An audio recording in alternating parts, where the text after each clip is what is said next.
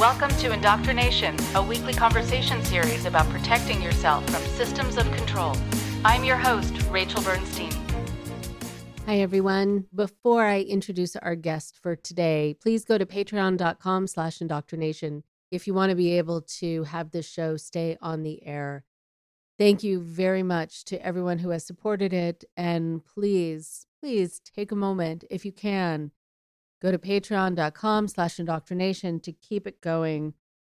I ask people to help partner with me to keep it on the air, not for me, for all the people who have contacted me who want to be able to tell their stories, who want to be able to keep hearing stories, who have let me know that they sneak off sometimes when they're in a kind of volatile and controlling relationship or when they're in a cultic group and have not yet had the opportunity or the opening or the bravery or the courage or the support to be able to leave it.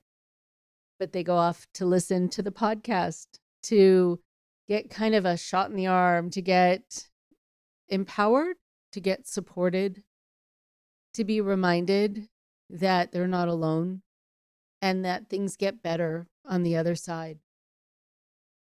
And so again, please go to patreon.com slash indoctrination and help to support the show for any amount.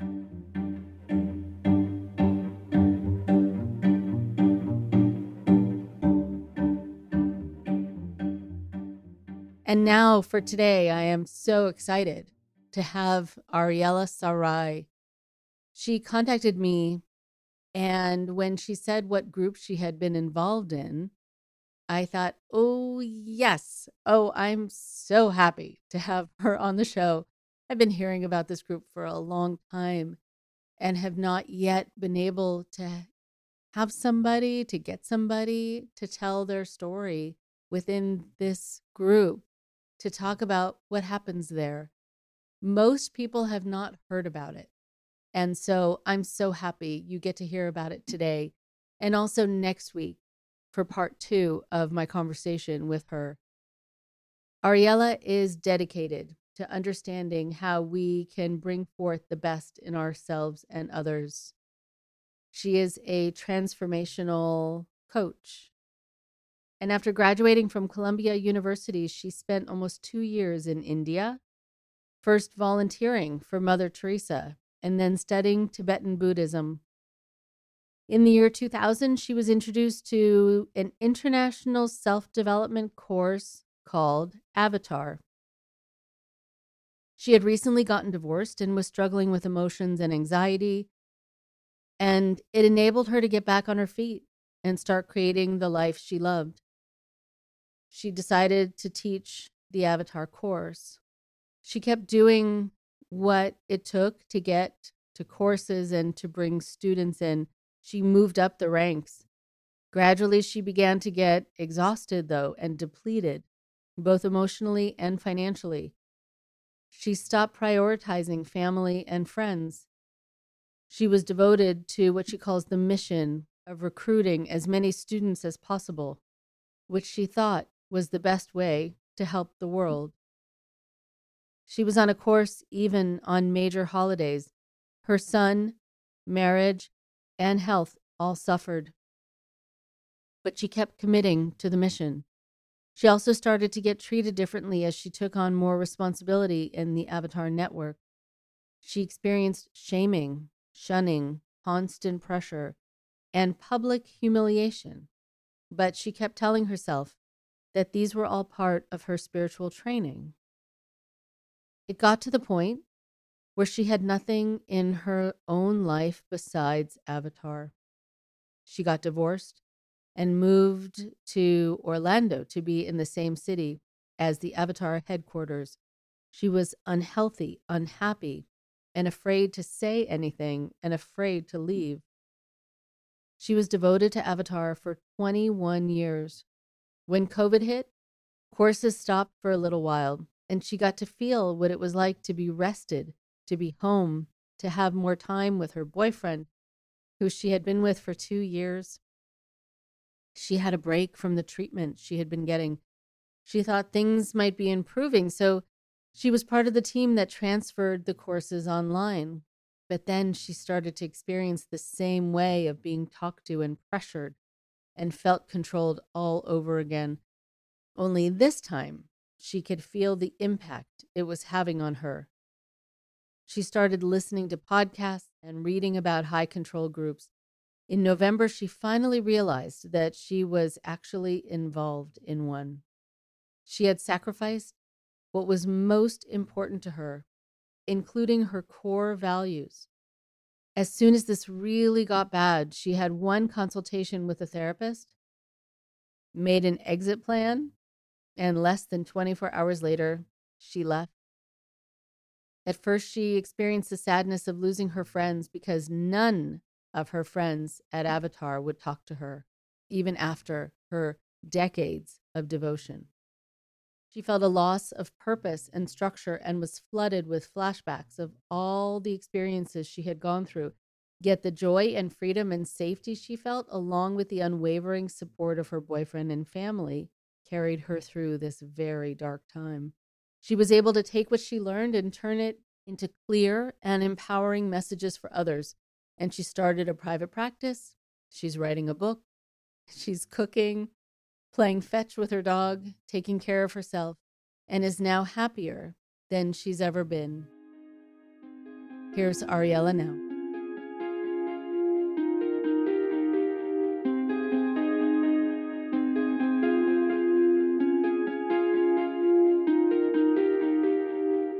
So I am so happy to have Ariella Sarai on the show today, and we have a lot to talk about. So this may be one episode or it might be two because there is a lot to cover. I'm really excited to be speaking with you because you're going to bring an interesting perspective, both personal and professional, to your experience. And you're also going to be talking about a group that by and large people have not heard about and people have not yet been really open in this kind of forum to talking about. And so, all the more reason that it's really a perfect fit and I think a real gift to give people to know what groups to do your research about before you get involved. Okay, so would you like to introduce yourself? I was a psychotherapist for about 15 years. And I worked with all kinds of people. I worked in hospices, hospitals, foster homes. Um, I, I just loved working with a lot of people. And I was also always interested in spirituality. So I actually went to India for two years on two trips. And I studied Tibetan Buddhism on one trip and lived there. And then I also went and volunteered with Mother Teresa so I've explored a lot. I've always been interested in working with people, helping people, understanding how people work. And there came a point as a therapist where I felt like I wasn't growing enough personally. Mm-hmm. I was stuck. I had been through some things. I had a lot of emotions that I couldn't get through. And I was looking for something more. So I was introduced by a dear friend of mine to a group called Avatar and it's a course. And at that point, I had been divorced, had a three year old son, and I was a single mom and struggling with all these things. And I thought, wow, let's go check it out. So I took this nine day course, and it was very transformative. For the first time, I actually got a different kind of result than I had gotten in my prior practice and, and my own therapy.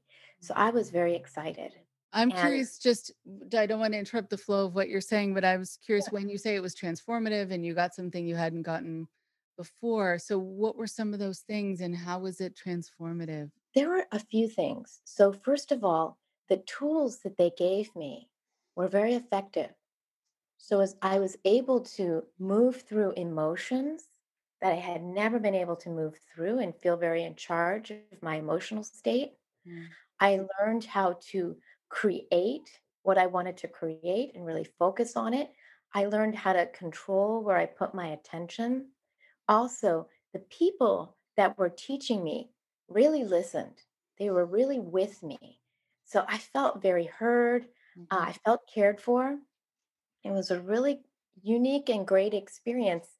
And then I also had these tools that I could then take into my life and and use. Okay, that sounds actually, yes, I understand why it would be transformative. And I think it's really important to to say those things because it is it's an important point I think where people they hear about the negative about a group and how things went awry and the question is always well why did you get involved and why did you stay involved in something that was like this and it's because it wasn't always like this it was enough for you uh, who had had lots of other experiences mm, to really kind of draw you in because of something really very tangible and positive, at least at the beginning.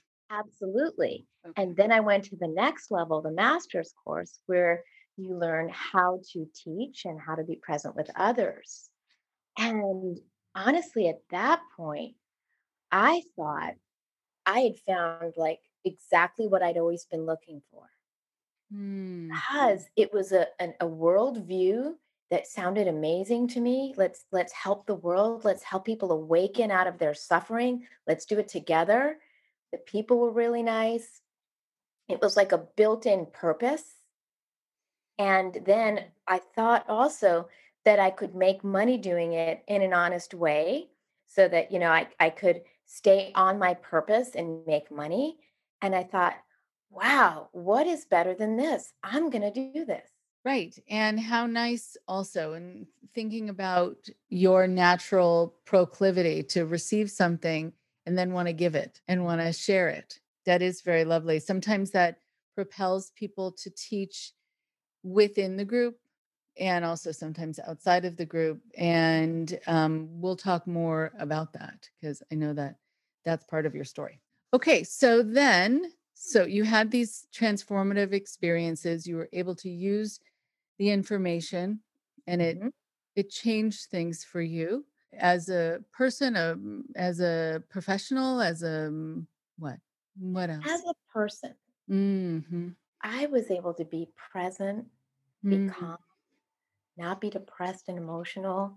I was able to let go of traumas that I had been carrying. I had an understanding of how to really decide what I wanted to create and create it. I mean, it was like, so really, I think it was my personal growth and a vision for how I could help others. I knew that I had to keep it separate from my professional life at that time. I couldn't just take the tools isolated and use them in therapy. It Mm-hmm. wouldn't make any sense because it's a whole program. So it was really my personal growth that I was very excited about and and the ability to help others grow. Okay, so then before we continue on with your own path, if you can let people know what Avatar is and where it came from, and you know, people are are going to have different things that they mm, kind of compare to that. The name uh, from the movie, from having an avatar on video games, there are a lot of different avatars. And so, what is this one? So the Avatar course started in 1987 by two ex-Scientologists. And the course has now spread to over 70 countries and has been translated into over 32 languages and has had more than 100,000, I don't know the number, people take the course and over 10,000 people teaching worldwide. Wow. So, Wow. mhm, That's incredible, actually. yeah, it's quite a network. Yeah. Okay. So then when you said it was started by people who were former Scientologists, so then that lets me know, it lets other people know that there was probably an infusion of Scientology thinking or terminology, which you might not know if you haven't been in Scientology. But once doing research, you know, you'll see a lot of crossover. So where was there that crossover where you thought, oh, this is a direct connection or descendant of Scientology. Well, honestly, not until I left this past November Mm. Mhm. because I kept myself unaware. And what I was told was that they left Scientology because Scientology was a cult and they were doing it differently. So I never researched or focused on any of the connections. And, you know, obviously I haven't done Scientology, so I can't speak to it. But just from what Mhm. I researched and heard, I can now see some parallels. Mhm. Okay, so yes, so from what I know about it, yes, there are a lot of similarities, and the terminology is very similar. Some of the techniques are very similar, if not identical. But yes, it seems like they have made a departure to a certain degree and made it their own. And so then anything else that you wanted to say about the organization itself before we went back to your story? Well, it's structured that you meet a licensed master. So that's a person who's licensed to teach, who has taken that second level course. So you meet that master, and that master personally guides you through the course. Mhm. The courses are set up in hotel rooms. And usually, if you don't live in the city where the course is taught, you stay at the hotel. And your master is there with you and guides you personally through the course alongside of other masters who are also teaching. So Mm. Avatar will put on the course, and we're having a course in such and such a city, this date and time. And then you, as a master, attend and you bring your students. Very Mhm. personal. You get a lot of one to one attention. Mhm. Eh, which feels very good. Yeah, Yeah. I mean, we we all well, by and large, we like that. And I think also just being in an environment where, like you were saying, that people are good listeners and they're responsive and it feels very good to feel heard, to feel understood. It seems like it also happened without a feeling of judgment. Yes, that's true. Okay. There's a non judgmental environment created for the students. Mm-hmm. Okay. All right. So right. I got I got that when you said for the students. So uh we'll come back to that. All right. So then it sounds like you got involved and you moved through the program. So what happened next after you were doing these these different parts of the program? So then I decided I wanted to start to teach. And at Mhm. that point, I had a small private practice as a therapist. Mhm. And the teaching avatar really excited me more than that. So at that point, I was a single mom. And I remember packing up my stuff and my three and a half year old stuff and getting us tickets to going to to go to Florida and finding a babysitter for him Mhm. and getting a student and teaching my first course in Orlando as an avatar master. Wow. So that was the first thing. Now, what I want to say about that is it was very exciting, but it was also very difficult Okay. because even with one student, with all my expenses, which I paid, you pay for your expenses. A student pays you, and then you pay for your expenses. And so um, I still, I ended up spending money to go on that first course and on many subsequent courses, as it turns out. Mm. And the hours were very long. So I started at 7 a.m. and the course and that's for the students starts at 9 but and ends at 7 p.m. But for the for the masters, we go a lot later with meetings and everything. And my son was in babysitting that whole time. And so um, it was hard to get him food and myself food. You know, there, there was a lot of challenges. And I thought that I just needed to get used to that. And it would be a really great growing experience Mm. to be able to get used to that. And so that was the very first moment where I started to feel this is something doesn't feel right about this. But I dismissed it because I thought this is so great and it's just all part of it and I'll learn how to handle it. Mhm. Wow, it's so interesting. First, before I respond to the second part, the first part when you were talking about kind of paying for your expenses, basically paying to teach. If you feel comfortable sharing how much it costs you. You know, I'm glad you asked that. And I've decided not to share those details. I reread my commitment when I did get my license, and I agreed not to be sharing this kind of information. There is stuff out there on the internet hmm already. And so I prefer not to say it. What I can say is that having your own student hmm may or may not, you may or may not break even. And that depends on if you have babysitting costs and how much your travel and hotel cost. So if you have more than one student, you'll make something. If you have no students, you definitely are spending. And if you have one student, it's it's close to breaking even. Okay. So then to the part about you not knowing how at times you were going to get food for yourself and food for your child who was young and relying on you to take care of their needs. Uh, and that your initial response to it, which is very common, was to say, This could be good for me to Mhm. have to figure this out, to have to go through this challenge, this struggle, and come up with a plan or work through it somehow or live through it. it. It's reminding me of people who go to yoga studios who are really pushed beyond what is comfortable and safe for them, but are told this is the way that they kind of get to the next level and it's for their own benefit. There's a lot of that in a lot of different groups. Oh, yeah. And that was just the beginning. And it, just to be clear, I didn't have trouble paying for food, but just organizing how I was going to get him a meal with my schedule was really the timing thing, as you Yeah. probably, I just want to be clear. Right. You know, Oh, yeah. how we were going to get all our needs met and get him to bed and then wake up. And, you know, there was a lot of coordinating. Yeah. Yeah. And, but you're right. It is, that's a lot of what I learned. And I, I might as well just start to share some of that now. hmm I feel like when when I share like the trajectory of what happened, it gets very intense.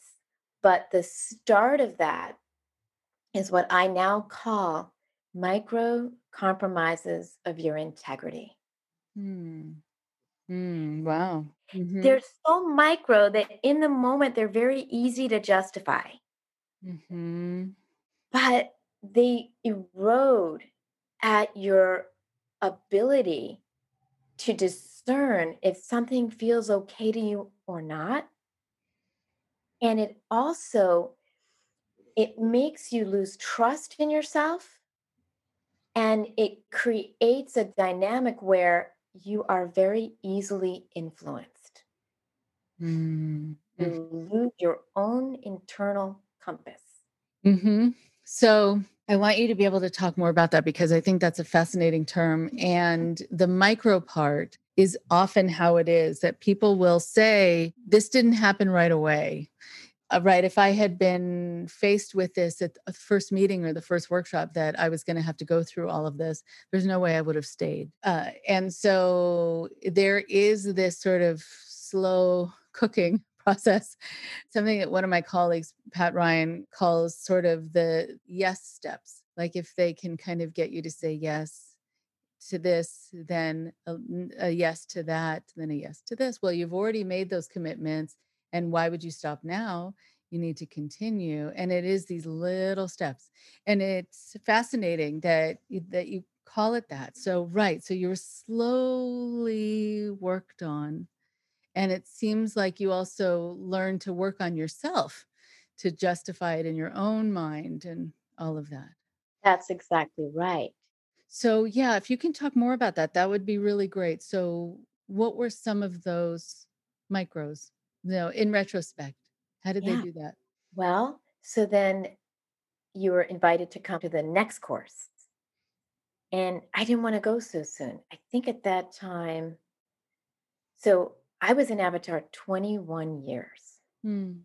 Mm-hmm. 21 years. So, you know, I'm thinking back, I don't remember because as I got more involved, I was at courses every two weeks, if not more. But at that time, it wasn't two weeks, but whatever it was felt quick to me to leave my life and get on a plane and do it again. Mm-hmm. But I was encouraged that this would help me spiritually and Okay. how great it was and that it would be wonderful for everybody. And I didn't have a student that time. So I, I spent the money to go, you know, so that was another compromise of my Yeah. integrity. And then I started to wonder about my son. Like, was that really okay? He was a, with a wonderful babysitter there, but he's plucked out of his life and his home and his home cooked meals and his routine. Mhm. Was that okay? So that was another thing I started to feel. And I also started to feel tired. Like the hours were very long. And again, I was told, and I told myself that overcoming all of those things were really part of my spiritual growth. Hmm. So I believed that and I trusted them because the good part that I got felt so good. So I thought they really know what they're talking about. And I also thought they had my well being at heart. Okay. I'm curious also. I want you to be able to continue with the, with this trajectory. But first, did you have a chance and you don't have to mention anyone's names in particular, but did you have a chance to meet the people who started the organization? They were not accessible in the very beginning, but as I went up the ranks, I work with them every day. Every day. Okay. Yeah, I really I really went up the to the highest level and became what we call a big producer. I had I was one of the people that created the most students. I brought many many people in actually. Mm. And I I took on a lot of responsibility and I devoted every waking moment to the the mission for many many years. Hmm. Yeah, it went in that direction. I guess that triggers a question of mine, and then I want you to go back. What was the mission? What was the stated mission? essentially to give people the tools to awaken a higher level of consciousness so that they're not working against themselves and hurting themselves and hurting each other and Mhm. they can live deliberately Mhm. and affect the world in a positive way Okay. And so, you know, I've talked before on this show, and, and it bears repeating about how sometimes when we're given a mission or a task or a goal that's invisible, that's not measurable, it's an interesting thing. It kind of takes us into a different realm where if we have a teacher who's guiding us in that way, Mm, if for some groups, the teacher decides when you have reached those goals, and other groups let the students decide. And sometimes the teacher will decide based on what's best for the group and not necessarily what's accurate about the student. I just don't know who got to decide when someone had reached that goal. the biggest measure of were you doing well in the mission once i started moving up the ranks not in the beginning but once i really started moving up the ranks was how many people are you bringing in Hmm. Did you bring someone in? How many students do you have? That became the sole focus. Wow. So doing recruitment for the Yeah. organization. Doing recruitment for the organization. Now, before we go there, you asked me what the mission is. Mhm. And so, what I noticed looking back is that when I found out what their goal is to what I said to awaken people, I entered what I now see as a new paradigm.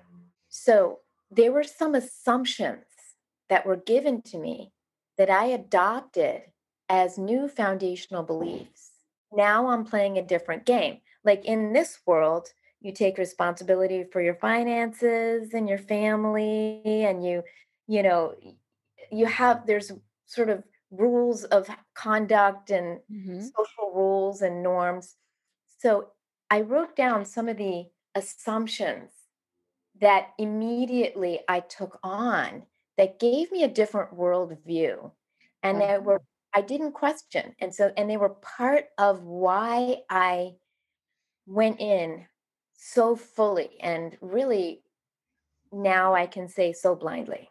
So the assumptions as I see it, so this is my personal experience. There is no written doctrine of this.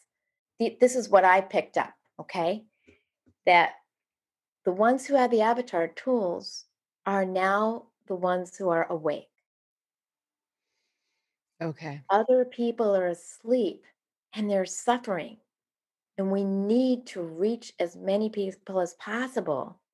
And this is how we're going to save the planet because they really are suffering and they don't have a way. These are the only tools that are really going to wake them up.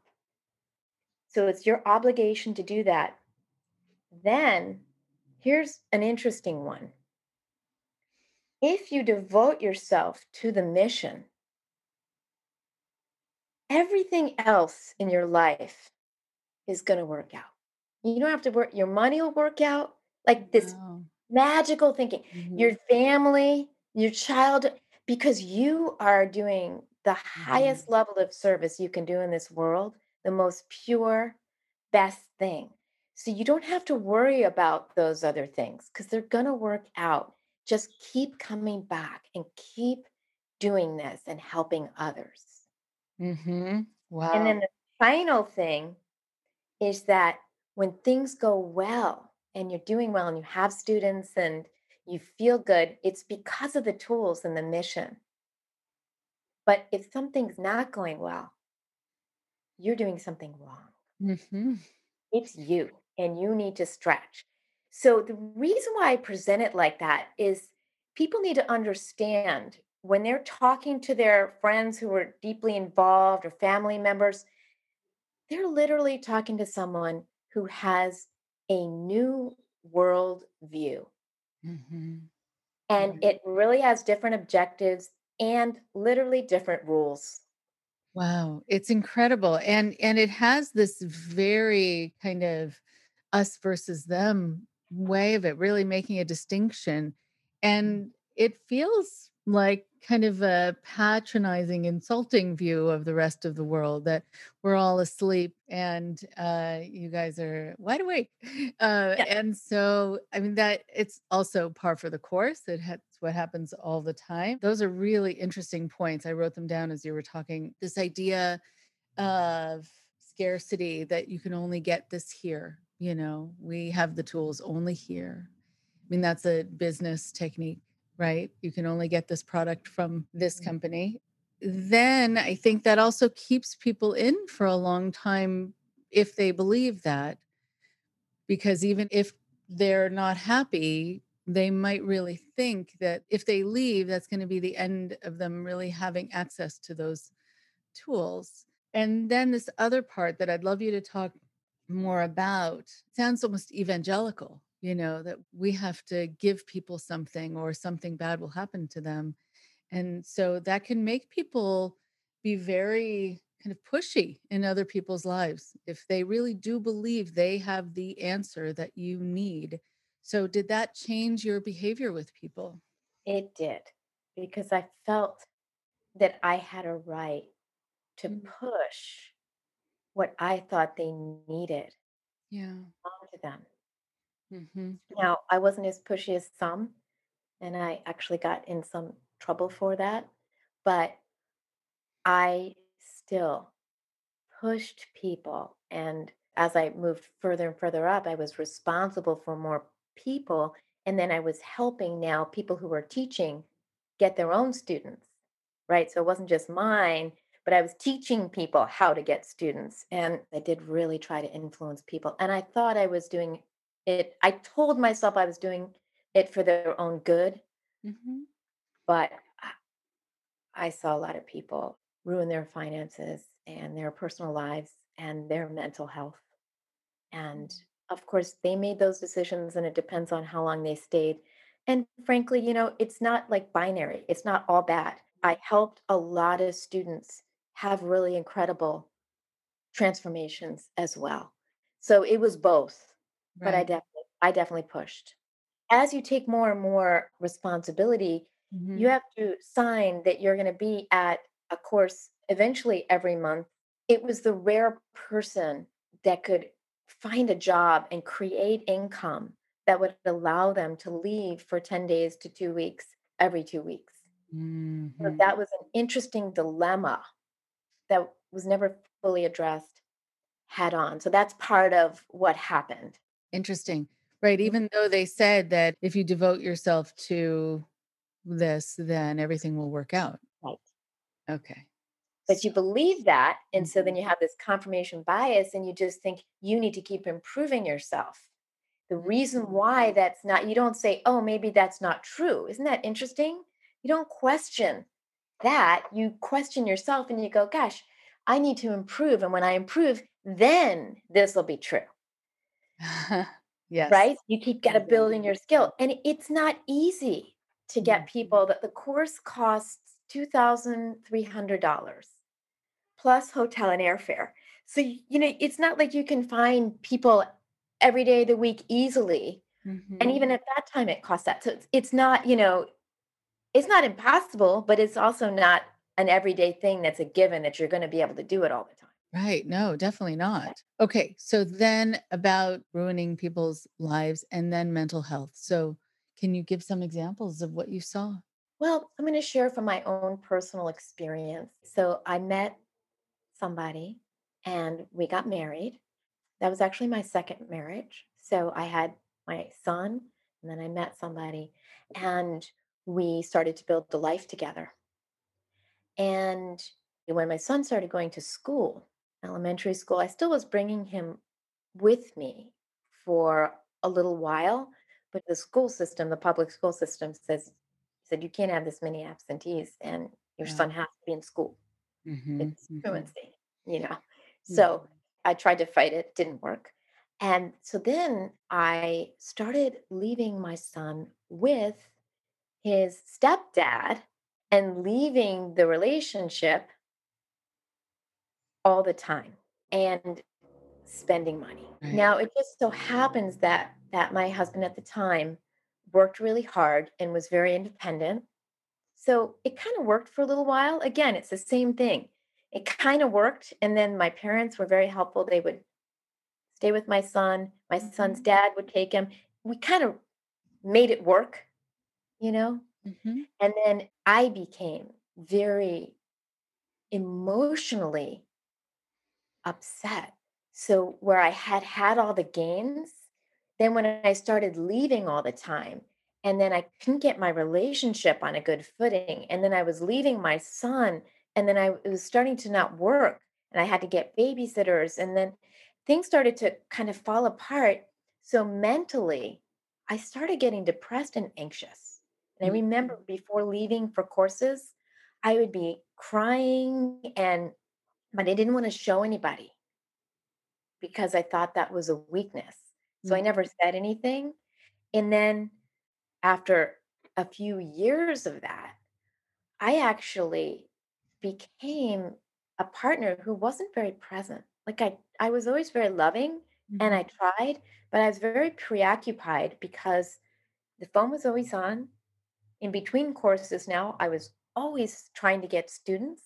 Everywhere we went was about getting students. Mhm. I started to eventually feel like relaxing and enjoying my life was what we called a transgression. Wow. So I, I really stopped relaxing, stopped enjoying, and just kept going, going, going at the expense of all of that. And eventually, so my son uh, had some major struggles. And actually, even though I knew he was having major struggles, and I'll I'll protect his confidentiality, but if you ever talk with him, you'll find out. But in high school, he had some major struggles, and I still went to the course. That is one Mhm. of my greatest regrets. And then eventually, I got divorced.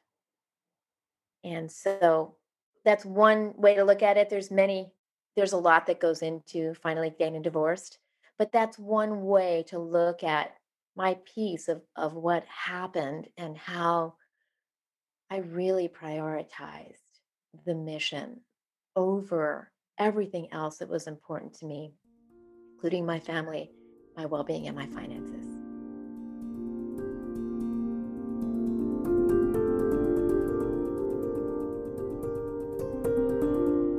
Hi, everyone. If you haven't already done so, please, please, please go to patreon.com slash indoctrination to become a supporter of the show. It is vital to be able to keep it on the air.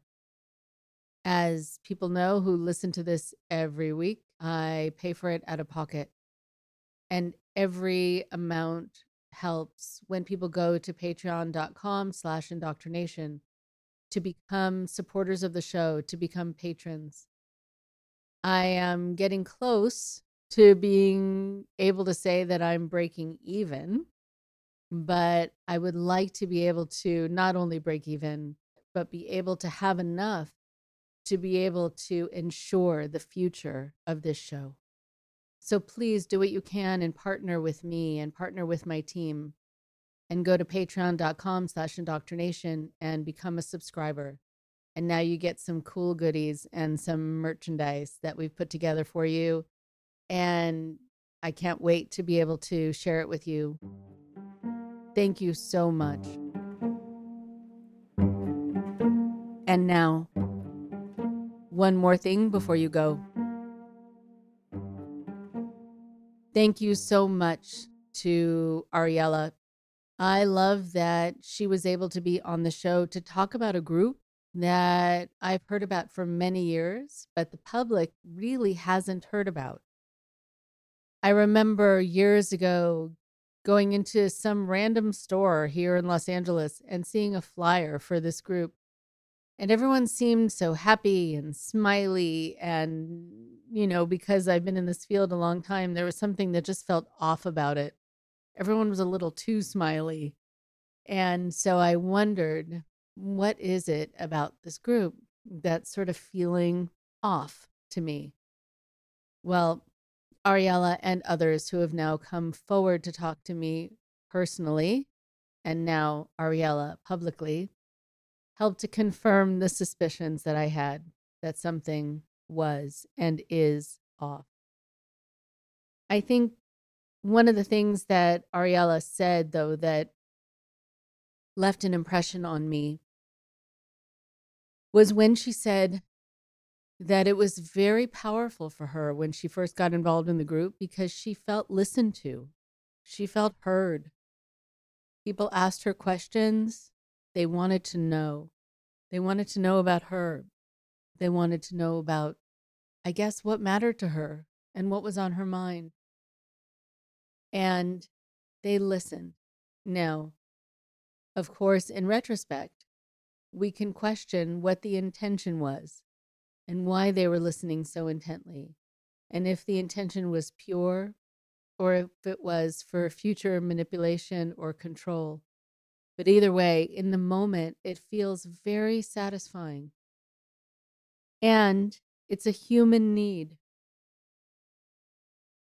What I am going to say is not at all meant to blame parents, loved ones, other caregivers I don't think you ever need to take responsibility for other people taking advantage of a human need and the human need just to know that we matter. But there is a huge amount of power that comes along with being the listener, relaying back to someone that you heard what they said and that it mattered to you. There are a lot of people, and I'm sure you've heard this too, who will say, Oh, I just love that person, or I loved that person because he or she made me feel special and made me feel like when I was speaking to them, I was the only one in the room. I was the only one who mattered. So I want to be able to say to people to remember that it actually doesn't take a lot of effort to help people know that they matter. But it also doesn't take a lot to make people feel that they don't matter. And what I mean by that is, I remember when I was working at a school for many years doing counseling. I would see that there were some parents who would show up to pick their kids up at school, and the parents were on the phone. And they stayed on the phone, even when the classroom door opened and the kids were coming out wanting to tell all about their day. And instead, they were kind of shushed and reprimanded. You know, mom's on the phone. Let's talk later. Or don't talk to me now. Dad's on the phone. And I'll talk to you when we get home. But as we know from kids, that's missing an opportunity. Once they get home, sometimes that's too late. They've already moved on. And what's their motivation to want to tell you about their day? Because it didn't matter to you before. Why would it matter to you now? There are plenty of people too who will pick up their kids and be on the phone in the car or have another passenger in the car who they're talking to. And so that child feels that they need to be quiet so they're not interrupting. But in that moment, it would take very little just to be able to put the phone down or tell the person in the car, hang on one second, my kids are getting in. And I want to be able to ask them about their day. It's so little effort, but it's so monumental. I want you to know that whenever people feel ignored they will be drawn to the people who make them feel not ignored. And sometimes we push people into situations because they're so hungry to be heard that they don't even question who these people are who are listening or why they're listening. And they don't take the time to kind of discriminate if this is someone who really does care about them for the right reasons. It feels almost like being so thirsty that you'll take a glass of water from anyone who hands it to you. As a mom, I do a lot of listening. It's my role and it's my pleasure. And I'm happy when my kids want to open up to me about their lives or about something on their mind. I know I'm not always immediately available, but I try to be when I can be. And I think it is an honor when they want to open up about something private or something emotional. And as a therapist, I also do a lot of listening. And I've noticed it's a different kind of listening. I find I remember what my clients tell me in a greater way than I remember other things. And same with my kids. I remember what my kids tell me to a greater degree than I remember other things. I'll remember minutia when people tell me their stories. But it very often happens that I can't remember why I just walked into the kitchen. And I can't remember why I walked into the market and what was on my list that I left at home. But I think the different kind of listening is that I'm listening with intention.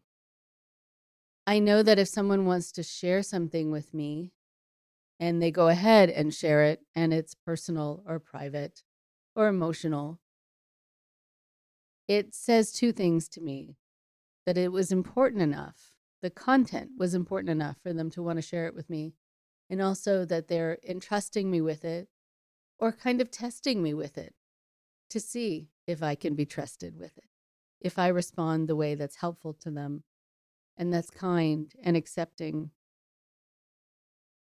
But I also know that with my intention, my intention is never to be the only one people can talk to. My intention is never to respond in a way that gets a message across that I am someone who is the only safe person, who's the only one who understands. It's something, though, that cultic groups will do.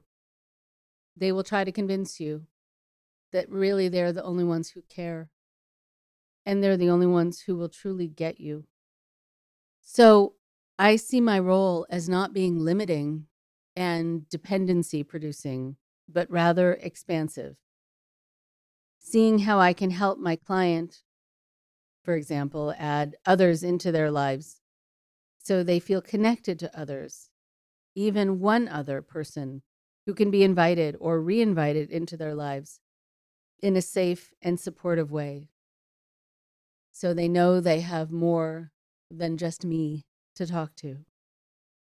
From early on in life, children and adults also want people to hear them. And not only hear them, but to really listen and to believe them, to empathize, to be interested, to want to know what they have on their mind. And in that way, it bolsters self esteem. It bolsters self esteem, especially when you do two additional things. When you do active listening and something that I call referencing. Active listening is a way to listen where you just don't say, mm hmm, uh huh, uh huh, uh huh, but you say, wow. So what else happened? And then what? Oh, that sounds really upsetting. I'm so sorry that happened to you. What else? Thank you so much for telling me. Is there something I can do? Is there more you wanted to tell me about it? It's so nice that you trusted me with this information. I hope to be able to talk to you more about it another time if it's still on your mind. That is active listening. And referencing. Showing you cared enough to remember what they said so that you refer to it, you reference it the next day or the next week by saying things like, so sorry yesterday was a hard day. Or I remember what you shared with me last week. So, was this week any easier or was it the same? Things like, you know, oh, whatever happened with that situation at school or work or home or within your relationship. You know, one of the things that I remember learning when I was talking to someone who got involved in a group where she was fully radicalized. She was caught up in a movement where she said she would be willing to die for the cause. And this is something that I've talked about previously on the podcast.